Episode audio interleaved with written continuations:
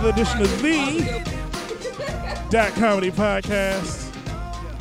I am your host, DJ Marcus, and you're joining me live in the Dot Comedy Studios. I'm never alone in the studio, except for those days when they leave me alone. I'm joined by my boy Joey LaFaro. Joe, say hello to the people. Are, are we are we all the way up? Is that what's happening right now? Yeah, I had, now? I had to take it all the way up, baby. Okay. I had to- nothing can stop me. I'm all the way up. Okay. All right. Definitely all the way up. And that voice you hear, that sultry, salacious voice, I, I don't know, I, I don't know the adjectives to use. Um, That icon in the center of the screen. the icon in the middle of the screen is Miss Kandyce August. Kandyce, say hello to the people.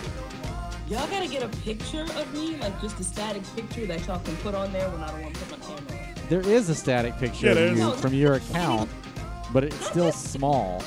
It's just like a little circle in the middle of this giant screen that we put there, so that our guest, you know, our our, our, our virtual co-host Mm-hmm. could have a whole seat at the table. Yes, that is your spot.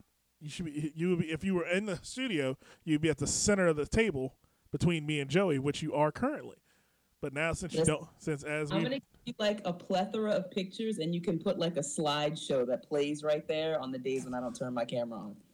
So every every week, every, every week, that's what we're gonna do. We're just gonna do that every week, huh, Joey? Is Well, I'm getting my hair done tomorrow, so I'll be on camera next week. Okay. Okay, all right. Is that is that that the process? It's it's hair done or not? I thought it was shirt on or not. I thought that. that Also, also, I actually have a shirt on today, but my hair looks a mess. Lord Jesus, it's okay. All right. Well, Joey, we're back, buddy. Mm. Last week's episode of Mr. Stu Clark, one of our highest rated episodes on the internet. It's rated. We have ratings. We have ratings, yes, sir. I didn't know we had ratings. the uh, the Academy of Podcasting and Associations. Uh, they do they do monthly ratings, and we got back ours. We cer- we got a three point five last week. Okay. Uh, No, podcasting's an association. the three point five the three point five is out of ten million and forty seven, but that's the highest rating we've had. Is is the network pleased with this? The net the network is pleased. They're keeping us on for another season, so we will have a season four. Uh, since we've had so much discussion as far as what season three was, uh, we will ha- we will be starting season four, 2022 in uh, January of 2022. Season four of the Dot Comedy Podcast. We've been brought back once again, Joey. Wait, what? We've been brought back for season four of the Dot Comedy Podcast Okay. Oh, you mean next year? next year. Oh, you always scared me. I thought we were starting season four, and I'm like, today this is season three, episode nine. So It- uh, okay, yeah. Well, at least I thought it was. So if uh, it's it- not, then oops. It's season. It, okay, okay. We had okay. If it wasn't, it is now. We're gonna pull back the curtain on uh on the on the Dot Comedy Podcast, Joey. Uh oh, I don't like it when Uh, that happens. Because much like our hundredth episode, uh, there is gonna be controversy when we get to two hundred. You know what happens when we do that? The audience clicks their heels and goes, "There's no place like home," and then they leave. Then they leave. Okay. Well, there will be controversy on the two hundredth episode, Joey, uh, because uh, the numbers don't add up. Because we have we have uh, two different seasons going at one time right now. Uh, there was a battle behind backstage. The producers who uh, who edit and get the shows together each week uh, for public consumption, they were battling as far as what wa- what season we were in and what episode we were on. So if you were paying attention at home, this is season two, episode eighteen. And if you're not paying attention at home, it is season three, episode nine. I don't think that's how that works.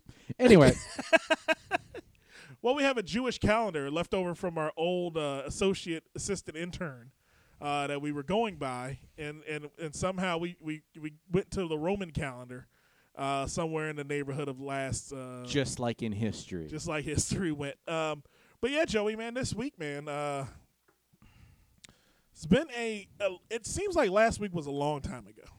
it does. It it does it, like it's been exactly a week since we were last on the air. Um, It was a busy week. it was a pretty busy week. A lot happened. Uh, we we did we had our first uh, dot comedy outing in a while. We haven't had a real outing in a Ah. while. We had uh, Steaks and Spades night, the dot comedy Stakes and Spades night. which was uh which was fifty percent successful. Yes, we it turned into dot comedy Stakes night. It was it was steaks and and uh, and nostalgic music videos night. Yes, it was. It was DJ Marcus doing what DJ Marcus does best: play the hits. That's what that's what I do. I do my level best to play all the hits, Joey. Um, so we did. We did. We uh, hung out. Um, uh, Avocado Phil was in the building. Uh, your lady was in the building. Yes. DJ Marcus was in the building, and Jolo LaFaro. I honestly think it, it was her fault. I think she was trying to avoid learning playing spades. So she just, just let the night just be. I'm pretty sure that's how that went down. Okay. Well, Kandyce, you know how to play spades? I, I know you went to Howard, and they kind of teach you there or something, and like a course you take at Howard. Of course, I know how to play spades. You cannot graduate from an HBCU and not know how to play spades. Here's the thing.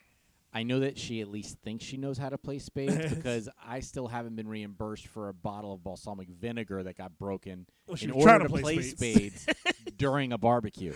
Yeah, that's that At is my true. house. That is very true. That balsamic vinegar costs forty nine ninety nine. Uh, we're waiting on Wait. that.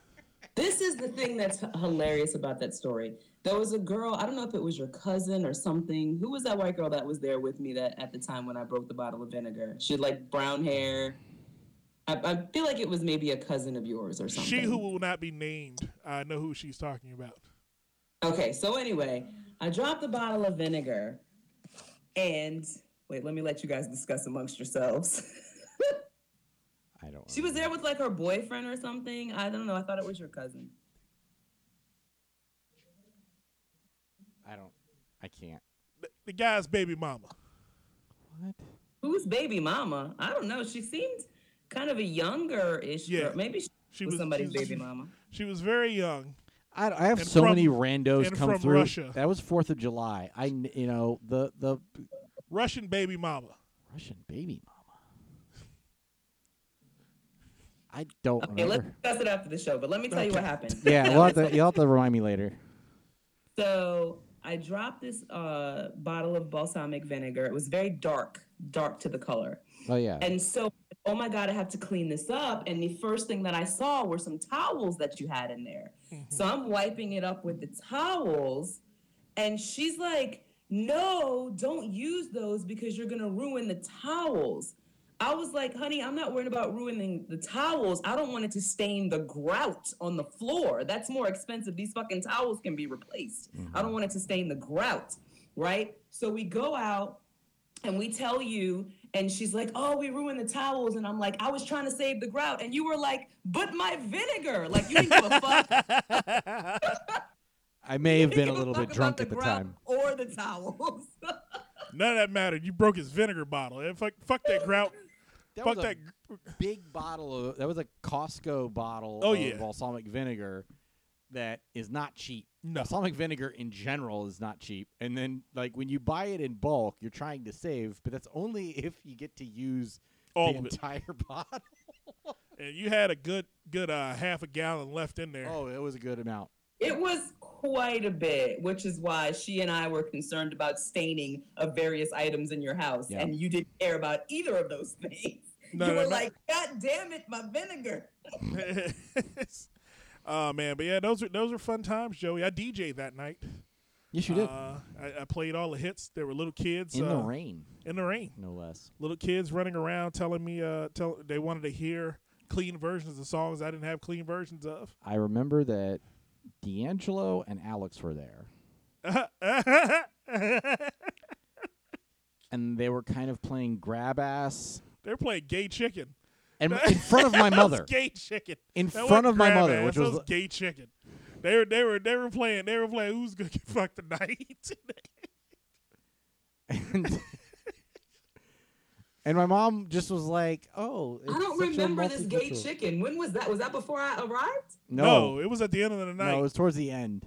I don't know. You might have left already, but Yeah. that definitely. they got they got drunk enough to where they started playing gay chicken, and and that's usually white boy fun. Uh, it's always surprising when uh when black What is, guys how do do the rules of gay chicken go? What are the rules of engagement? it. Hey, if you if you don't say it's gay, it's not gay. So whoever gets fucked in the ass wins the game. I don't like that game. It's not a fun game. It ain't fun. I, I I've never played personally. I don't. I, I choose not to. Uh, hey, hey, it's it's it's safe for other people. That's I- that's a Lil Nas X game. I, I, It's, it's the X, that's the X Games. I I tried to once with uh with a f- uh with a friend a friend's husband and just to because it- to to make to make her feel uncomfortable because it was funny but then it, it wasn't funny anymore and I stopped. It stopped. stops getting funny after a few minutes. if you're straight, it stops getting really. Well, it was stops getting only funny. because she had she had previous this friend had previously told me that she had a nightmare about me and her husband running away together because we got along so well. Mhm. So then it was just to like mess with her at that point. Okay. Uh, it But then I was like, ah, this feels weird. This Mm-hmm. is a little too much. See, I, I, I've I've played uh, racial chicken. Uh, What? uh, see, racial chicken's more fun. How does that work? Racial chicken's more fun. It, it's when you're in an elevator full of white people, and you're white And you try your best to make them uncomfortable. and you make them uncomfortable as fuck. So my, my white female friend, her name's Andrea. She would stand on the other side, like we would go to casinos or whatever. She would stand on the other side of the elevator from me, and I'd be like, "Baby, why are you all the way over there? It's 20, 2019. They will accept our love. You can stand next to me. It, it doesn't. Oh, that. Oh, yeah, that, you've been privy to that. I've, oh, I, I've, this is and, but it, I've never been called on it. so, so it's always funny to watch people's faces when you, baby, they, they, these white people don't don't need to understand us to to the amount of love I have for you right now. You can come over here, be next to me, love me, love me. I don't call that uh, racial chicken. I call that Marcus Marcusing. Because it, it it was very similar to that time we were at uh, King's Dominion, and you you like made friends with the security guard from from the long long ago when you guys used to work together, but you didn't Never work worked together. Um, DJ Marcus has a has a uh, sordid history with uh, people with name badges because he work he's worked in the service industry for a number of years. So when you have a name badge, I tend to talk to you as if I know you because I know your name now. Marcus is the person that reads the name tags. Yes. So if your name is John and you walk up to me, I'm like, "Hey, John, how you doing today?" And you'll look down, and be like, "Oh shit, how do you know my name?" No, no, no, no. Here's how it went. The first like eight people that were employees at King's Dominion, he would say hello by name and then say, "Isn't it a great day to be at King's Dominion?" As if he was their manager, trying to make sure that they were smiling. And then we were in line for I think it was the volcano roller coaster, Uh huh. and that I don't even know what it's called anymore because they keep rebranding everything. The Um, blast coaster. the blast coaster. All right, fine. Uh, the blast coaster and this this tiny white security guard named Nick, Nick. which in retrospect, it's really weird that he was a security guard because he was really small. He was a security. He was a security guard at King's Dominion. he was a toy security guard. He's not. He's not going to be He's too not big. guarding nothing. He's suggesting things. Hey, he suggested you, you stay in line before we pull that nightstick He's out. suggesting security. anyway, uh, Nick goes, "Oh shit, I remember you from Safeway or some other store." no, it was giant. It was giant. It was giant. Now the funny part is, Marcus previously has worked at Giant. I have worked at Giant. so at this point it's anyone's game.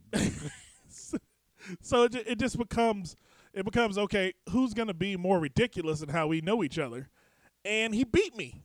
Um, he was like, "Yeah, man, it ain't been the same since you left."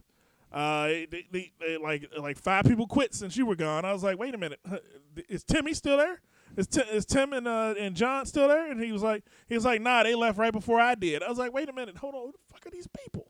Kandyce, I shit you not. This went on an entirely too long time Yes. because the the line we actually like we got to the tunnel.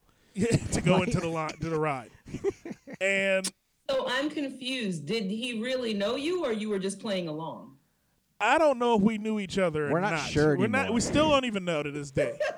Because because I did not remember him at all, and I don't remember like I, like I can tell you the honest truth. I remember like two percent of the employees who worked under me at any of these companies I worked for. But he remembered you working at an entirely different giant than you ever worked yes. at. So we're I've pretty sure. Never. I've never worked in Southern Virginia in my entire career at Giant Food or, or uh, Safeway. So I'm not sure where the hell he knew me from. but uh, some sort of Marcus doppelganger did, or it it, the real question is, wow, that was racial chicken because we don't know how racist he was to think that This that other guy black guy I you. used to know. This other black guy I used to know. He used to work at the at the Giant with me. You must be him, because all y'all look alike. Uh, like when I got to my new job, that happened. That happened on a number of occasions. Like people would call me the other Marcus, and I finally met the other Marcus. He was a foot taller than me, and the side of a barn bigger than me.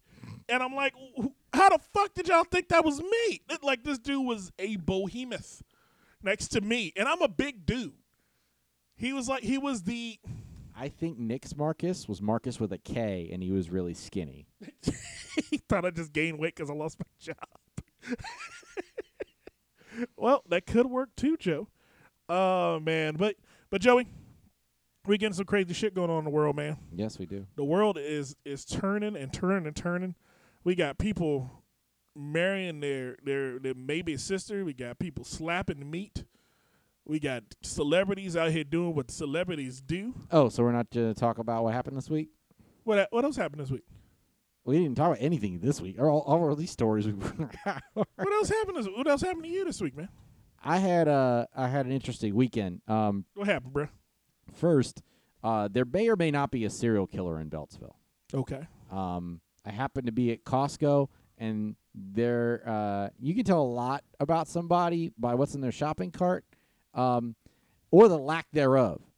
Okay. If someone, are you are you not alarmed by the fact that there was a man uh, leaving Costco with two items that were both the same exact can of Dunkin' Donuts coffee Was he white? ish. He was whitish. Okay, first of all, if he's a white male, he's already predisposed to being a serial killer. But also, I don't understand why purchasing coffee is serial killer esque to you. Could you explain that to us? It's the it's the it's the fact that he did it at Costco at, on a Saturday morning. You can't buy Costco on Saturday. You can't buy coffee on Saturday morning. You don't just You don't you just, don't just buy, buy, coffee. coffee at Costco on Saturday. That's the it's the it's the it's the you don't go through the trouble of prime time Costco for for you know if it's some For something spec- you could get at the grocery store like that same time. exactly like if there was if there was something like item at least if it was some item that like okay it's really only makes sense to buy this at Costco like if you're buying like five you know uh two giant packs of hamburgers for a barbecue that day that I can understand Mhm. it's a better value than anything else but for two cans of coffee you could have gotten any other time Yeah. from any other store And it would have been cheaper at any other store too. yeah exactly Uh, The only reason you need that much coffee is if you've been up all night digging graves. Perhaps he's a truck driver. Mm, yeah, but the walk, the, he had that like detached like serial killer shuffle.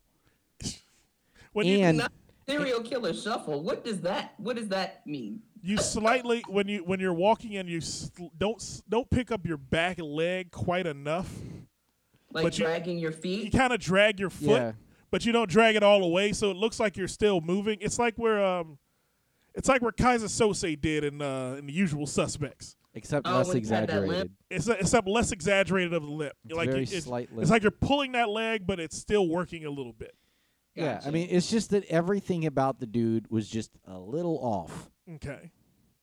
including including the uh the the the choice of like you understand his clothes were the color of mud like the jacket and the pants to where the point where like the, you you wouldn't know you can't tell if he's been digging in graves all night because it already is that color So he's wearing he's wearing mud camo. and i've never coffee. I've never been morning. more angry at those guys that check the receipts because I was like, if there was a time to intervene,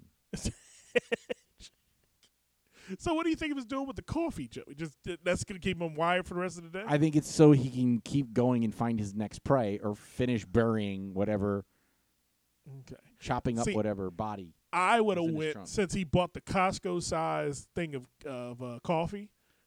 He's pouring it on top of the body to get the dogs off the Mm. scent. So when they when the dogs start digging, They uh they, they, they, they, they, they do they they won't check because they'll go, Oh, it's just coffee that was spilled out in my yard. Yep. There you go. That's what that's how we figure out the serial Anyway. killer. I was there because I was buying flowers because I had to because my my girlfriend decided um, that Saturday was a great day to meet her family. All right. Joey meets the family. I did, and the uh, I but I was. oh my goodness. Did you have a good evening with them? well. Here's the thing. I appreciated being invited. What I didn't appreciate is that we did it on four, three, two, one. So it was like the final countdown. Like I didn't, I didn't need that added pressure. So did you feel did you feel a uh, a tinge of uh, discomfort in the air by meeting the family? Um, no, it was uh, it was a little unusual. Like it's weird to get to an event that you're you're told to be there on time, and then Everyone's every, late. everyone at the house that you're going to is late within their own home. Hey Kandyce. Joey, I thought you were used to dealing with blacks. Why are you surprised? You should know this. This is a basic No, thing. This I- is I'd be. I'd be surprised if I wouldn't be surprised if it was like a place we were all going to. Mm-hmm. But you live this. I'm going to your house. Doesn't matter. How are you be late to your own house? How does grandma not finish cooking until seven o'clock when everybody's supposed to be there to eat at four? No one knows. Exactly. No one understands black people logic, Joey. It, it's it's we started late preparing this shit, so we not ready to go when you get there. And I and as I told you, as I told you after you, uh, we talked about this on on Saturday, um, be prepared to be on time to everything, but be prepared to be late leaving if you're meeting up with the rest of them. I mean, I wasn't worried about it. Like I, I, I, I just was like confused. You were confused. I get you. I get it you. was disorienting because you get in there and then you're like, okay, so when's this gonna start? I don't like. Here's the thing. I don't appreciate being left alone with my own thoughts. That's really what it is. You get scared. I'm more scared of my subconscious than I am anything else in the world. I get you on that. I I I, I will talk myself into a lot of. Amen to that. Hell yeah. Like- Hell yeah. I was I actually tweeted something about that the other day, right? Because I was up, I couldn't sleep. It was like 3 a.m. And I was like, what did people do with their own thoughts before like the internet? When you couldn't just mindlessly scroll through Instagram and you just had to be alone with your thoughts at 3 a.m. when you wake up in the middle of the night? That shit is fucking terrifying. Dep- Oh. Depends on how far back you go. Um, if it was pre, like let's say in the 50s like what did they do in the middle of the night when they couldn't sleep they just had their own thoughts in their own head Yeah, well, i guess I they had tv in the 50s they didn't think about anything back then. Well, you thought about the Klan if you were black. They read Uh, things. okay you know what? You thought about you thought about uh, racial unrest if you were white. Uh, you yeah thought- like but you thought just about- have your own thoughts. There's not really a distraction. There's not an electronic distraction. If you're waking up in the middle of the night and it's 1942 whatever. You don't have any electronic distraction it's just you and your fucking thoughts in the dark at 2 a.m that shit is terrifying. You stay asleep. I mean, I mean, back then I think they stayed asleep more than we do. I mean, look at that generation though. Now they make more sense. They're great. yeah They're all they are truly disturbed and hateful Um, and it's because they had no distractions have distractions. from their evil. Well, that was I mean that was Kandyce's generation. I mean we do we do remember that uh, uh we we do we always want to keep a mark. marker. you have to go there, Marcus? We were doing so well today. We were doing so well getting along. I and heard- you had that. I heard the I heard the ice clink in your glass a little too loud, and I had I had to throw in that one that jab because I know you're drunk on the other side. so, so This is the first one. I'm not drunk yet. We're getting there. we're getting there. Oh man, but Oh, yeah, that's what they did, right? they drink. So they did. They they drank. Yeah, they drank and beat their wives. I guess that's how they fucking like got off their stress back in the day. you know all they're They those damn sure didn't go to like therapists. They didn't do that shit. You They know all those have stories of- antidepressants. You know all those stories of those kids that wake up in the middle of the night and their their dad just beating their mom. It's because he couldn't sleep. Yeah. Uh, And because again, they didn't have antidepressants. There was no Prozac in the 40s, right? They just drank a lot of alcohol and fucking beat their wives. Yeah, it's her fault. She's a lunatic. That's why. That's why. And did- and weed was still criminalized, so you yes, couldn't. couldn't go smoke weed. I literally Yeah. had to do that the other night because I couldn't. Smoke weed. So here's the thing. Um, Joey LaFaro smokes weed. No, I just you can't. So it's one thing to be able to watch TV to help yourself fall asleep and have a distraction right up until that moment, so you can avoid the you know mind running wild thing. Mhm. When you're by yourself, when you have a partner with you and they fall asleep before you do, you need like an, a, to be able to go to another room and find other distractions, Yeah. or you need a medically induced coma. So the other day, my option was to go cut a piece of weed butter uh, and hit that shit as hard as I could. Just eat weed. I, butter? I, I also tend to choose medically induced coma. And uh, my go to is a Tylenol PM and a glass of wine. Your liver hates you. yeah, your liver. Your What liver? see, I destroyed that shit years ago.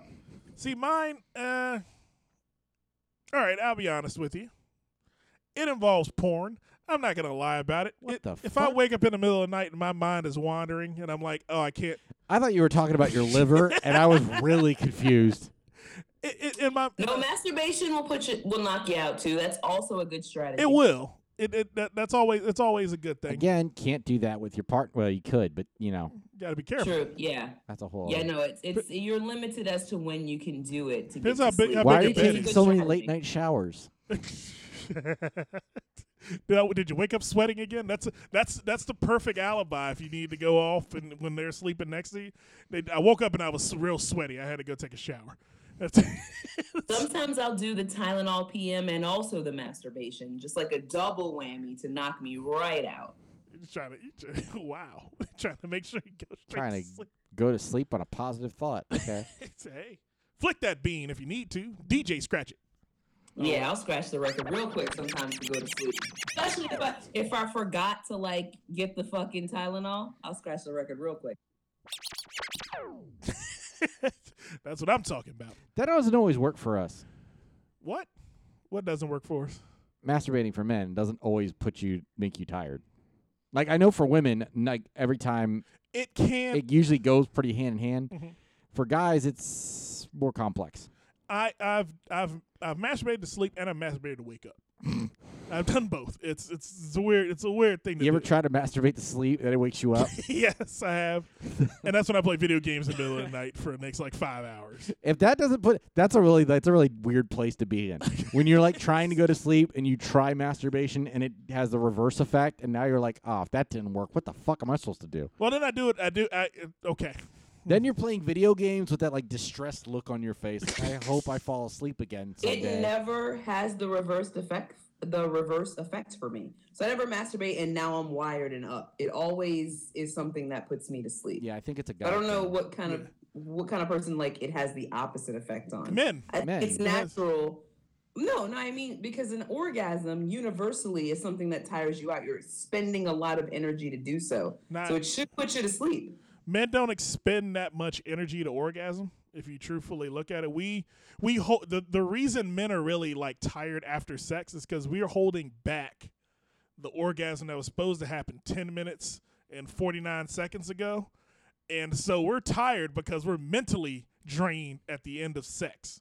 Because if i because truthfully if if you look at if you look at the average man he'll tell you i was supposed to come like like way way in the in the long ago It's that. It's that that you're holding back the orgasm, and it's also the physical thing that you're doing, lifting, pumping. Like you're you're a lot of times Who the doing a lot of the, lifting? the physical work. I ain't lifted the bro. Oh wait, I, I have. have. I, I haven't lifted a chick in a minute. Mm. They, yeah, I mean you're doing that. You're doing a lot of pumping. You're doing a lot of the physical movements too. yeah, yeah. Bridging, bridging bridging is a kind of lifting. bridging is a kind of lifting. Hey, that's why my hips are all fucked up. I think I need, I need, I'm, I'm, I need to get back on like skinny chicks for a minute. Like I, I've, I've, I've, I think I've, I've misaligned my pelvis a little bit. that's Not what big, misaligned. that's what big girls. It kind of throws off your, uh, your, your weight, your weight, weight ratios in your body. like you, Marcus, Is that why my dealing physical with a, therapist a has to skinny keep chick realigning is just a my waste. hips? what do you mean it's a waste? Because you're such a large dude, like you can handle a larger woman. So it's like no, a I, waste. th- that is not true. Why not? No, you need strong men to handle large women. S- That's big true. men, big men don't necessarily want to be with big women. I, I, this is, I okay. The bed definitely doesn't want. the a bed big doesn't be want one. this big couple anyway. Like you got to replace mattresses over and over again if you got a big couple in the bed. b- we we're not even that big. We broke my bed twice. Oh my goodness, Joey, what the fuck are y'all doing? theatrics. Mm. Those theatrics. Theatrics, Those for theatrics. real.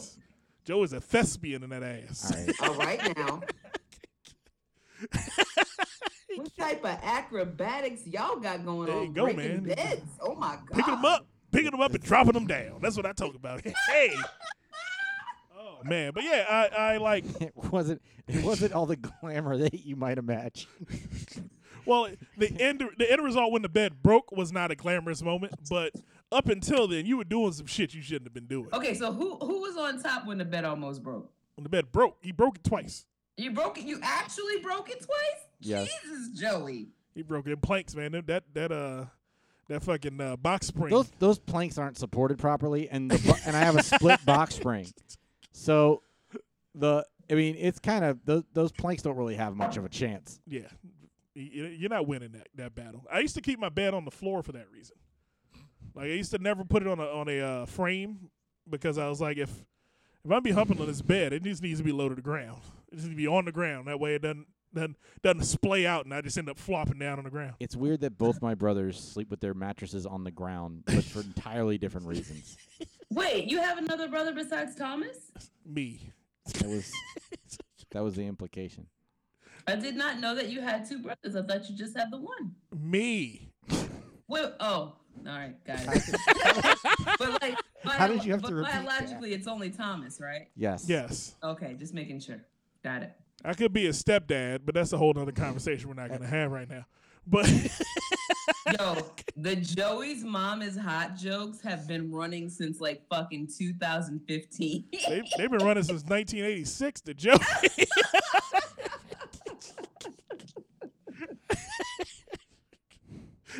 Actually, the Joey, only Joey doesn't even know how to respond to that. the only time that they haven't been was when she was married to my father, Mm-hmm. because marriage like just sucked out so much of her energy level. Because they went, how the fuck he get her? really? That's the couple? That's the couple we're talking about right now. And they went, oh, okay. Well, I guess something wrong. okay. Since we're talking, since you brought up marriage and sucking out the energy, I want to ask you something. Sucking Seriously, out the energy. think in went your to a mind, weird- and you weird can direction. each take like a couple of seconds to think about it. And I want you to give me an answer. Of the people that you know that are married, what percentage of the couples do you think are actually happy? Seriously, if I think about the couples that I know, I want to say like 20% are actually happily married. Mm. Think about it, give me an answer. Okay, the the issue I have with that is the only couples I know. Uh, well, I I know uh, I know young couples, and I would say zero percent of the young couples I know that are married are happy. This is what I'm talking about. Um, okay. The older couples I know, they're they're happy um now. they're happy now because they've gone Right, through. they've just given up and they're like, "This is what my life is." Well, no, they've gone they've gone through some stuff, so now they're they've built a happiness on top of all the stuff they've gone through. Like they've Okay. gotten they've gotten through the war, and now they're like, all right, you know what? This is peacetime, and and I like this person still. I mean, I'm trying to count all the all the marriages I'm like aware of. right. Um, Just think about the people that you know, old, young, whatever, that are married. How many do you think are actually happy? It's it's very few for me. I feel like for me it's like three out of five, but I also Okay, so that's more. but than I not. but that also is kind of like confirmation bias because there were there are some that I knew going in. I was like, eh. And my opinion is kind of like also not direct. Like I don't, I'm not with them every day, and I haven't been around them. Mhm, mhm, But of the ones, you know, and it's you know, I think it's outwardly they'd all say yes. Yeah, they everyone say yes, they're happy. But the ones that I know, I think, think I I I, I you know am around and I feel like there's kind of a glow there, so to speak. yeah, There there's probably about you know that that's that's kind of the ratio that I would count. It's still Yeah. most of them, but that's also like ones I would have like I was like you could tell going in that it was gonna stay Yeah. that way. you can tell when people are happy versus they're saying they're happy. You can tell that. It's just like you said, the glow, right? And Well, I just feel like people are always like saying, "Oh, when are you gonna get married? When are you gonna doing this?" And if you look at their marriage, they're fucking miserable, and they're trying to push that institution on somebody else when they're not even happy. I don't think it's necessarily the institution that matters one way or another. It's for me the one that the one that the way it works to me is either you felt like you were in the relationship so long that you had to either get married Or or leave. or leave and you're and if you were too if you got married because you were too scared to leave those are the ones that are unhappy Mm-hmm. the ones that the ones the that ones that got married because there was a kid, or the ones that got married because their religion said they had to. All the ones that got married because of any other reason besides they just wanted to be married. right but that's also miserable. yeah that's also because you're afraid to leave right for wha- whatever Whatever reason reason. I'm afraid to leave because I don't want you know my kid to not have uh, two parents. I don't. I'm afraid to leave because my family will perceive it. I'm, a, I'm afraid to leave because I don't know. Uh, but most of them, most of them are, is I'm afraid to leave because I don't know if I'll find anything else. Yeah. But that's also just like because, and it's weird that we've gotten to this subject. But one thing that one thing that I think is like true that that I don't think we people talk about enough is people always talk about like their greatest fear in life in it being oh I'm afraid of heights. Oh I'm claustrophobic. Oh I'm I'm afraid of talking to large groups of people. It it's none of that. You know what the biggest most common like greatest fear is? It's it's like starting starting over. It's like Mhm. going into that unknown where you have to kind of find a new normal for yourself outside of a relationship. Yeah. Reestablishing that is terrifying. It's one of the like, it's it's it's like you could have the most brave, you know, but but like ask them to do that. Ask them to like really Step go outside of themselves. step outside who you are in the relationship and find out who you are again without it. Yeah. Like that's terrifying. Mm-hmm. I don't think starting over is starting over is a big fear for people, but also being lonely is a big fear for people. And they're like, this It's is both. the person that I'm with. I already have this person, so let me just stay here. It's not about starting over because they don't have to start over, right? They can just be by themselves. But that's not an option. People are like terrified to be Well- alone, and they're making these decisions for these relationships based on that, and then they're miserable. It's both. It's both because like who you are in a relationship's not who you are outside of one, and figuring out like who that is, and because like in order for you to meet somebody else, you got to solve that riddle first. Like especially considering like this is literally what I've gone through in the past year. Yeah. Like I literally was forced to go through this. You and I both. and yeah, and and speaking from experience, like uh, like it like that relationship should have ended much much sooner, but I was like determined What to. kept it going? The fear to start over? I think uh, I think I tricked myself. Like part of it was I was like, well, if it's gonna fail, it's not gonna be because I didn't put all my effort out there. Mhm. I'm kind of person who likes to like ex- make sure I I've I've it's if it's failing, it's not because I didn't try hard enough. So Mm. it's important to me to kind of like leave it all out on the field, so to speak. And I felt like I did that. Um, on the other hand, um, I also like admittedly like there were times where I I knew it should have ended sooner, but yeah, it was it's terrifying, especially when you're like living with somebody, Mhm. having to go and like figure out how okay how am I gonna go afford my own place, find a place of my own, and and go and where should I live, what should I you know do, um, reestablishing that all those pieces of your life, you know, especially when like you know that relationship and everything around it, it forms so much of who you are, um, that like, and then you then you have to talk about like, are your friends intertwined? Like that's a whole other piece of it. It becomes your identity. See, I think there's something wrong with me because none of that scares me. In fact, I almost prefer like being by myself. I don't have to consult with anybody before I do anything. I don't have to worry about this other person's feelings. It's just whatever I want to do whenever I want to do it. And like in a relationship, everything's like a group decision and you have to be concerned about somebody else's feelings. See, So it's it's certainly not about you want this whole thing of I have to start over. I, I, I don't know. It, You want to know what's crazy, Joey? brought go ahead, Marcus. You know, you okay. It, it- here's some crazy shit, right? the last two relationships I had ended exactly for the reason you just said. I don't want to tell people what I'm doing all the time. I don't want to be that guy who has to. If I say I'm going to do something, as long as I, as long as you know in your heart I'm not cheating on you, you should be fine with anything I say I'm doing.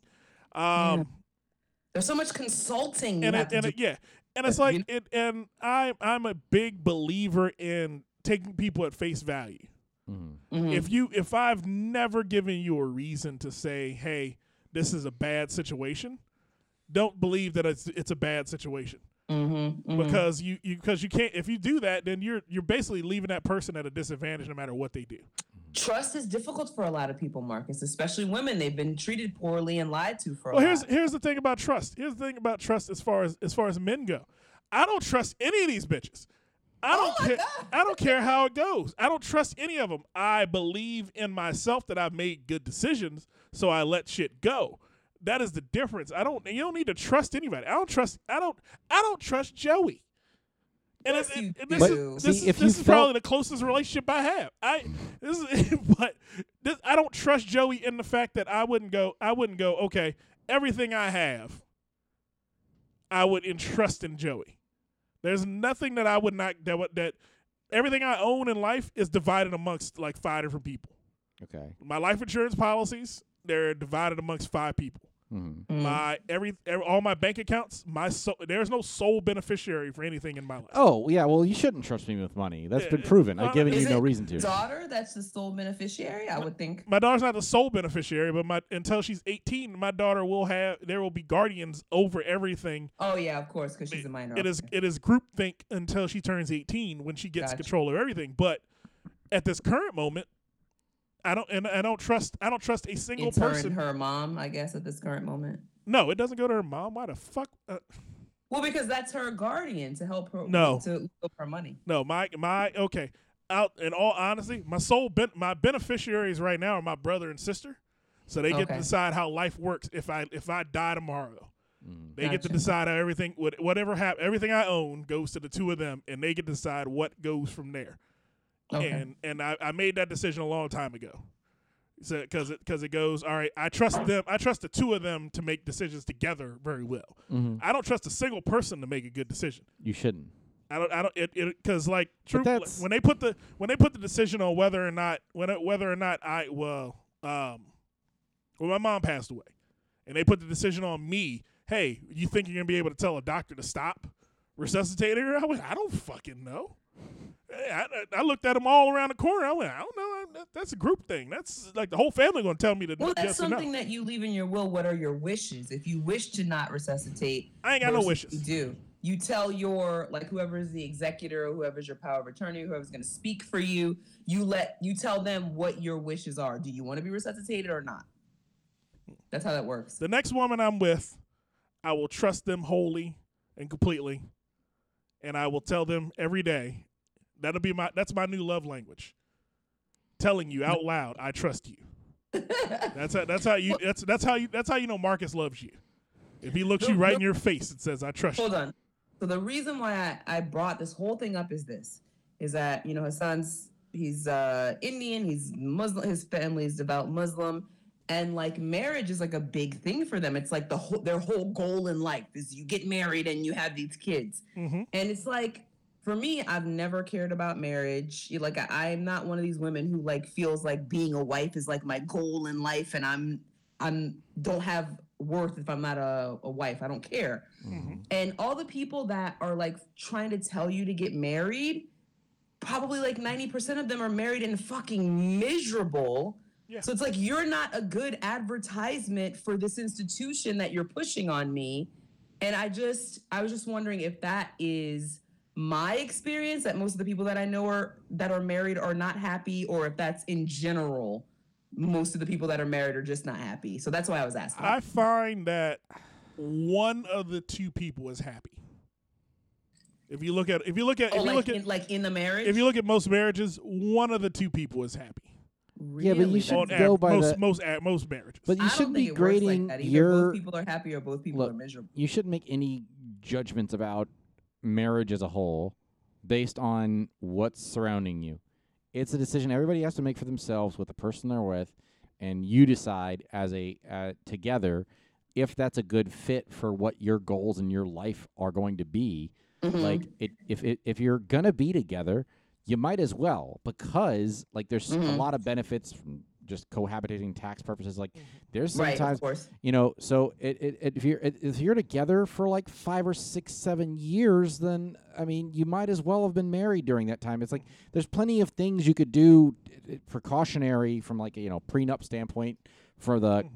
social contract aspect of it and if you're in a long that long term relationship it You're is kind of married anyway. it it doesn't like it's you're you're married you're unofficially married it's just a it's just like hemming But and that's hawing over titles. That's exactly what I'm talking about, Joey. People who are get married just because we might as well.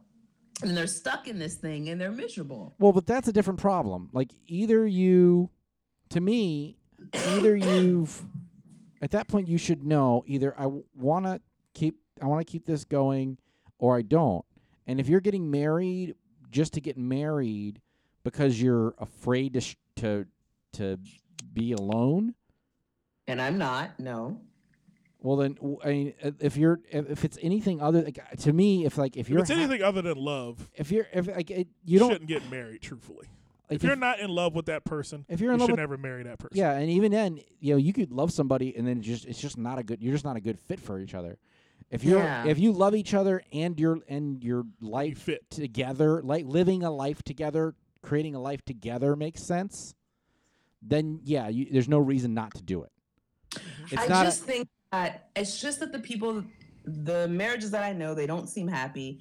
And I think, like to Marcus's point, like, do you love each other? These people who are married, they got married, so they must have loved each other at some point. Not That's not- necessarily. well, see Those there's or- and they fucking hate each other. So is it is it marriage? Is that the part that makes you miserable? Well, people No. change. If they married each other, they must have been in, they must have loved each other at each other at some point. Is what I so think. here's here's here's a couple pieces of it, right? There's a lot of things that we we marriage is such a com- complex organism as a in a sense because people have been doing it wrong forever. Like you have so many different ways people look at marriage, so many different ways, so many so much pressure that's been put on it historically like, Mhm. you kind of need to level set and stop looking at it from the historical record of what happened with marriage because historically we've done marriage wrong for so many years and we've done relationship we're still working on getting relationships right let alone marriage so Yeah, if you true. stopped looking at um, first look at the relationship part of it itself a lot of the people who are getting married and having are miserable is because of a, uh, one of several things. One, they either they one of the person was in, one person was in love with the idea of the other person Mhm. and not the reality. Yep. And, Mhm. and as you've and as you're in as you're now tied together, you start to realize that what you thought you were you were you were committing to isn't who you thought you were committing to right. That's that's just a self-awareness thing. Other thing, sometimes people get married before they finish finish figuring out who they are individually. They are. Yes. And that's very common. Mhm. A lot of people get or you know, especially the pressure to get married young and do that kind of thing. So you see you see those those kind of patterns where and that's where that like people changing comes in is because you are getting married before you're two people two figure emo- it out yourself. if you're two adult emotionally mature people you should be able to get into a relationship and either and know who you're who you're with. And you should be able to go into a marriage with confidence that that you're going to stay who you are at that point. If one of you is ahead of the other you have to consider that as part of the as part of the process. And you need to make sure that that's okay. But you need to not look at the other person with rose colored glasses is is one of the biggest issues. The other thing is like, some people get married and haven't even tried living together yet, which is a huge a huge mistake. Like you, if you're gonna like cohabitate after, you should be cohabitating before. I don't. Yep. bel oh, okay. All right. So, I ag- I agree. In my in my in my secular life as a human, I agree wholeheartedly. But in my newly found spiritual life, that that goes against the principles of most religious dating. Most religions believe that you should not cohabitate. I'm aware of this, Mhm. And with all due respect, fuck that. Right. That's not respectful. You can't say all, you can't say all due respect and say fuck that. I can say a lot of other things I want to say because Right. religions get me triggered with this bullshit. Yeah, me too. me but too. like it, it it doesn't it doesn't make it's not it's not with what we're trying to do anymore you know it, it, it you can't you can't tell me to go and be faithful and have all these rules around ar- around my around my marriage but not let me figure out who I'm marrying Exactly. So, not cohabitating before, not sleeping with the person before you're married. Like, these are things that you need to know. Are, am I physically compatible? Can we cohabitate together? These are things you definitely need to know before you marry somebody. True, you do. I agree, you do. And- I do. I do. Under, I, and I've done it. And- so it's not like I'm sitting here from a from a hypocritical standpoint and going, "Nah, you can't do that. That's that's wrong." No, I agree. I mean But look I, at I also see the benefits of not doing it. look at who we were talking to about last week the Derrick Jaxn bullshit Uh-huh. and, and these and these gurus people are still going to these type of people for advice on relationships and these fuckers don't know what the fuck they're talking about as long as people are going to these type of people for advice you're gonna st- the steve harveys and the other freaking nitwits all who have had problems and they're gonna try to act like they know what the fuck they're talking about Uh, okay, I agree. There's there's a lot of confirmation bias and a lot of other issues. There really needs to be. I I, I highly recommend. Um, Romany Malco is a really good follow. He does a real, he does puts out a lot of good content talking about emotional maturity and some of the things that go along with that. One of the biggest issues in like 90% of relationships, not even marriage, just relationships. How about just and even just between people? How about being mature enough to know how to express your emotions in a constructive manner? And it takes a while to learn that. And if you think about our parents' generation, they were getting married and having kids at like 22 years. Like my parents had me, they were 22 years old. Do you know who the fuck you are when you're 22? No. That is like fucking several. Well, people. here's okay. well, that, Right. you also think that whole generation was around like if you express emotions, you're soft. So everything was repressed. We've we're, we've been taught, Uh-huh. Yep. conditioned to repress shit for decades. Even our generation struggling to shake Well, men off. specifically, men specifically are taught to not the women. Right. The men are taught to not were taught to not express themselves emotionally. Okay, here's here, here's where we, here's where we diverge fully in this conversation. It's a different world we live in today Mhm. than than those people of the past. Mhm. Okay, um, when your parents got married at 22 and had you, Mm-hmm. they were they came from a the life that was around them Uh-huh. made it necessary for them to do that. Right. It wasn't where we are today, where that where that doesn't necessarily have to be an option because the family unit was the only thing that was going to keep pe- keep uh, society from collapsing. We've learned Right. that that's not true anymore, Mhm. especially in Mhm. the black community. We've We've, learned- learned we've we've learned that we've learned that that, that family unit and that family structure what was not necessary to keep everyone good to a certain degree.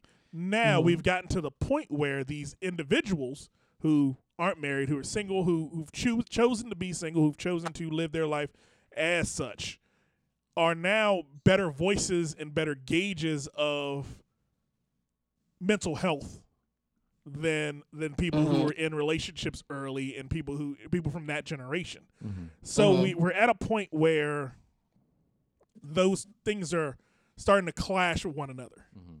So now you have people like me who have sat in both worlds. Mhm. Uh, because again, my, my my I came from a single mom, but I watched I watched my dad grow a family, and it's one, Mhm. it's one of those things where you look at it and you go, okay, both of those I can see. I did too. And Yeah, you did as well. and that was our basically our generation. Like the, Yeah. the millennials went w- are literally this like weird pocket of change where we have all these like bad old historical traits that we were raised with as normal. Like this is what you do. There's so many things we picked up, and like including like including some like homophobic shit. I mean, Mhm. like I was like our whole generation was going that's gay like it, like as a and and not even thinking Yeah. of and the funny part is most of us don't even weren't even thinking about homosexual people when we said that Yeah. Yeah, it's just the person. That's just that's just the the was that That's was the that was just what the phrase. that was just a phrase Yeah. then. And Mhm. now and now we've had to like unlearn that habit. And I didn't.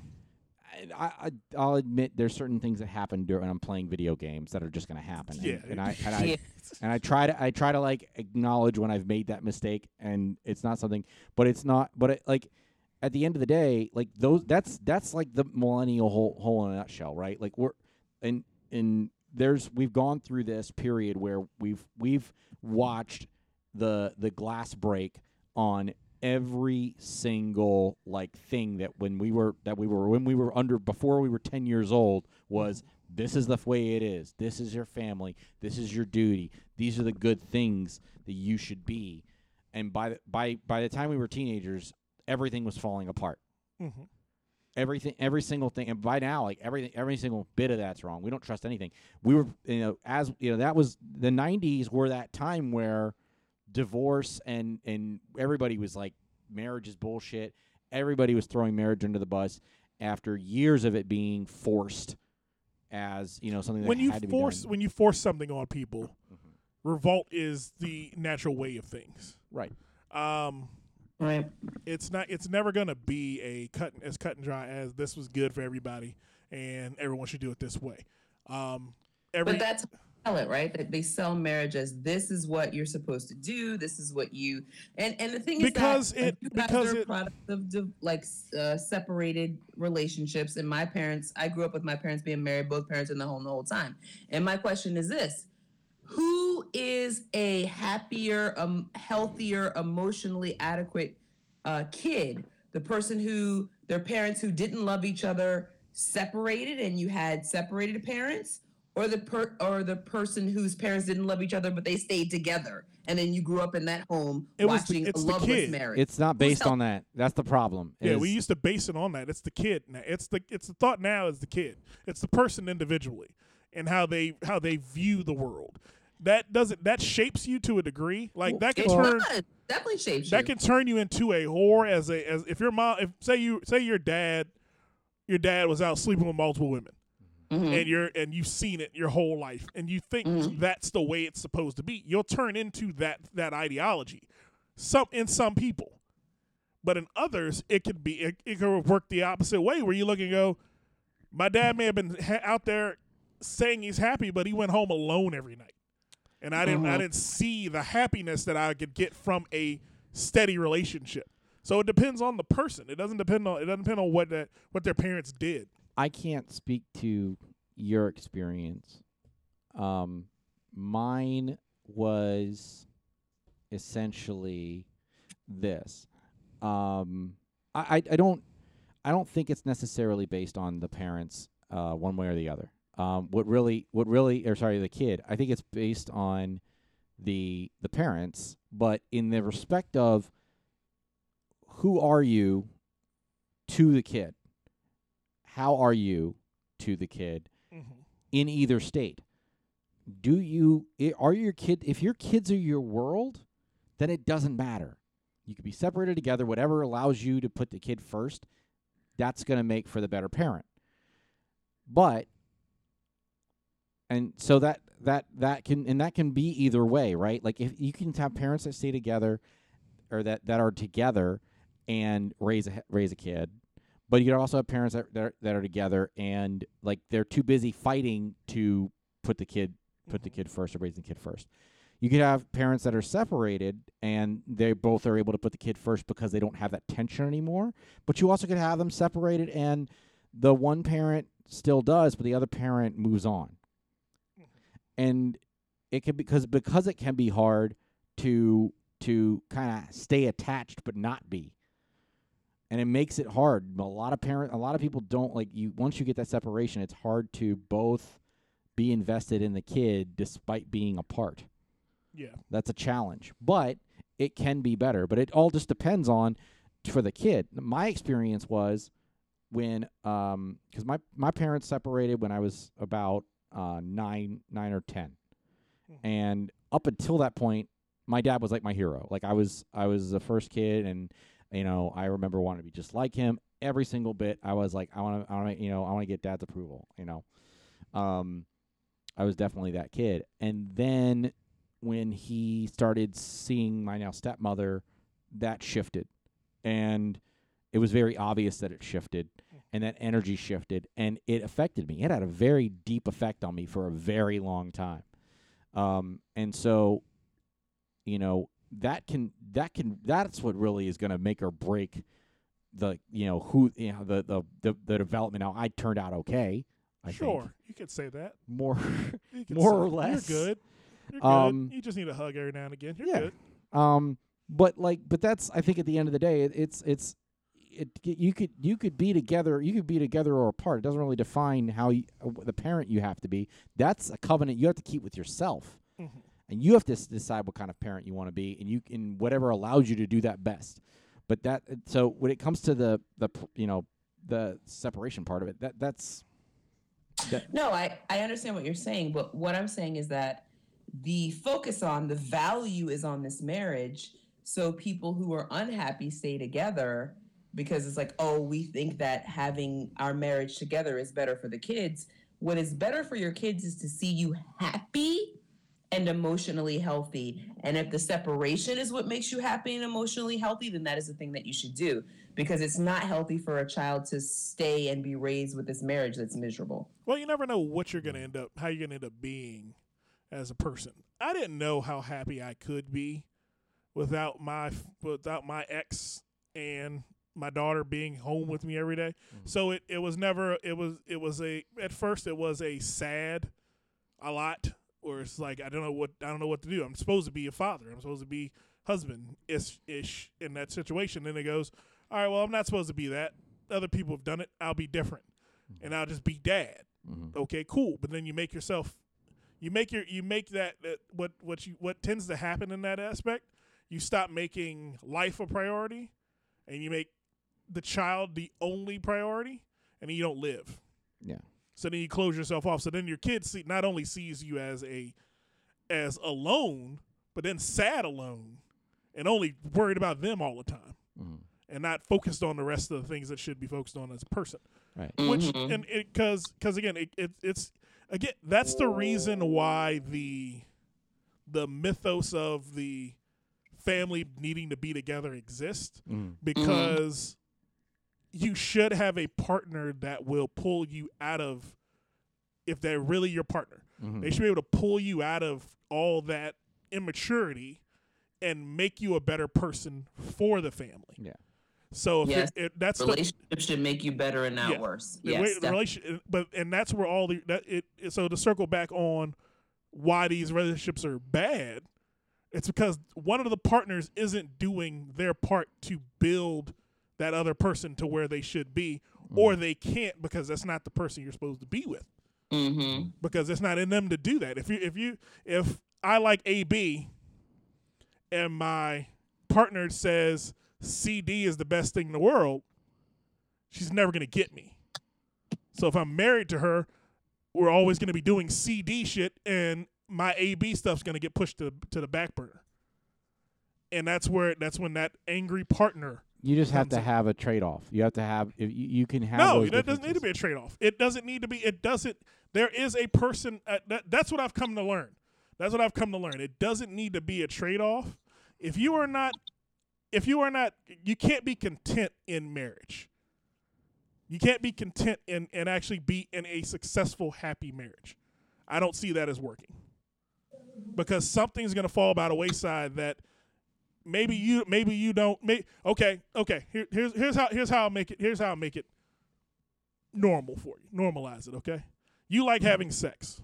Mhm. your partner only wanted to have sex three times in the entire time you've been married. But you love her so you stayed and you you became content in masturbating in your leather chair for in your in your fabric Stop chair talking about my grandfather. That's fucked up. enough. No, it, this has to make it real for you. You've become comfortable in masturbating in that chair for sixty fucking years Mm-hmm. because you're content in the relationship.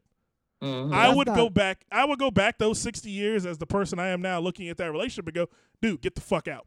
Yeah. No, no, no. It's not healthy. And It's not. that and that's different though. Like I'm That's not the same. I'm sorry, I pulled your grandfather. no, no, no, no, no. I mean, like you can have you're never gonna have the like ev- you agree on everything, but you need to just th- this is like when it goes back to like it's so important to understand who you are Yeah.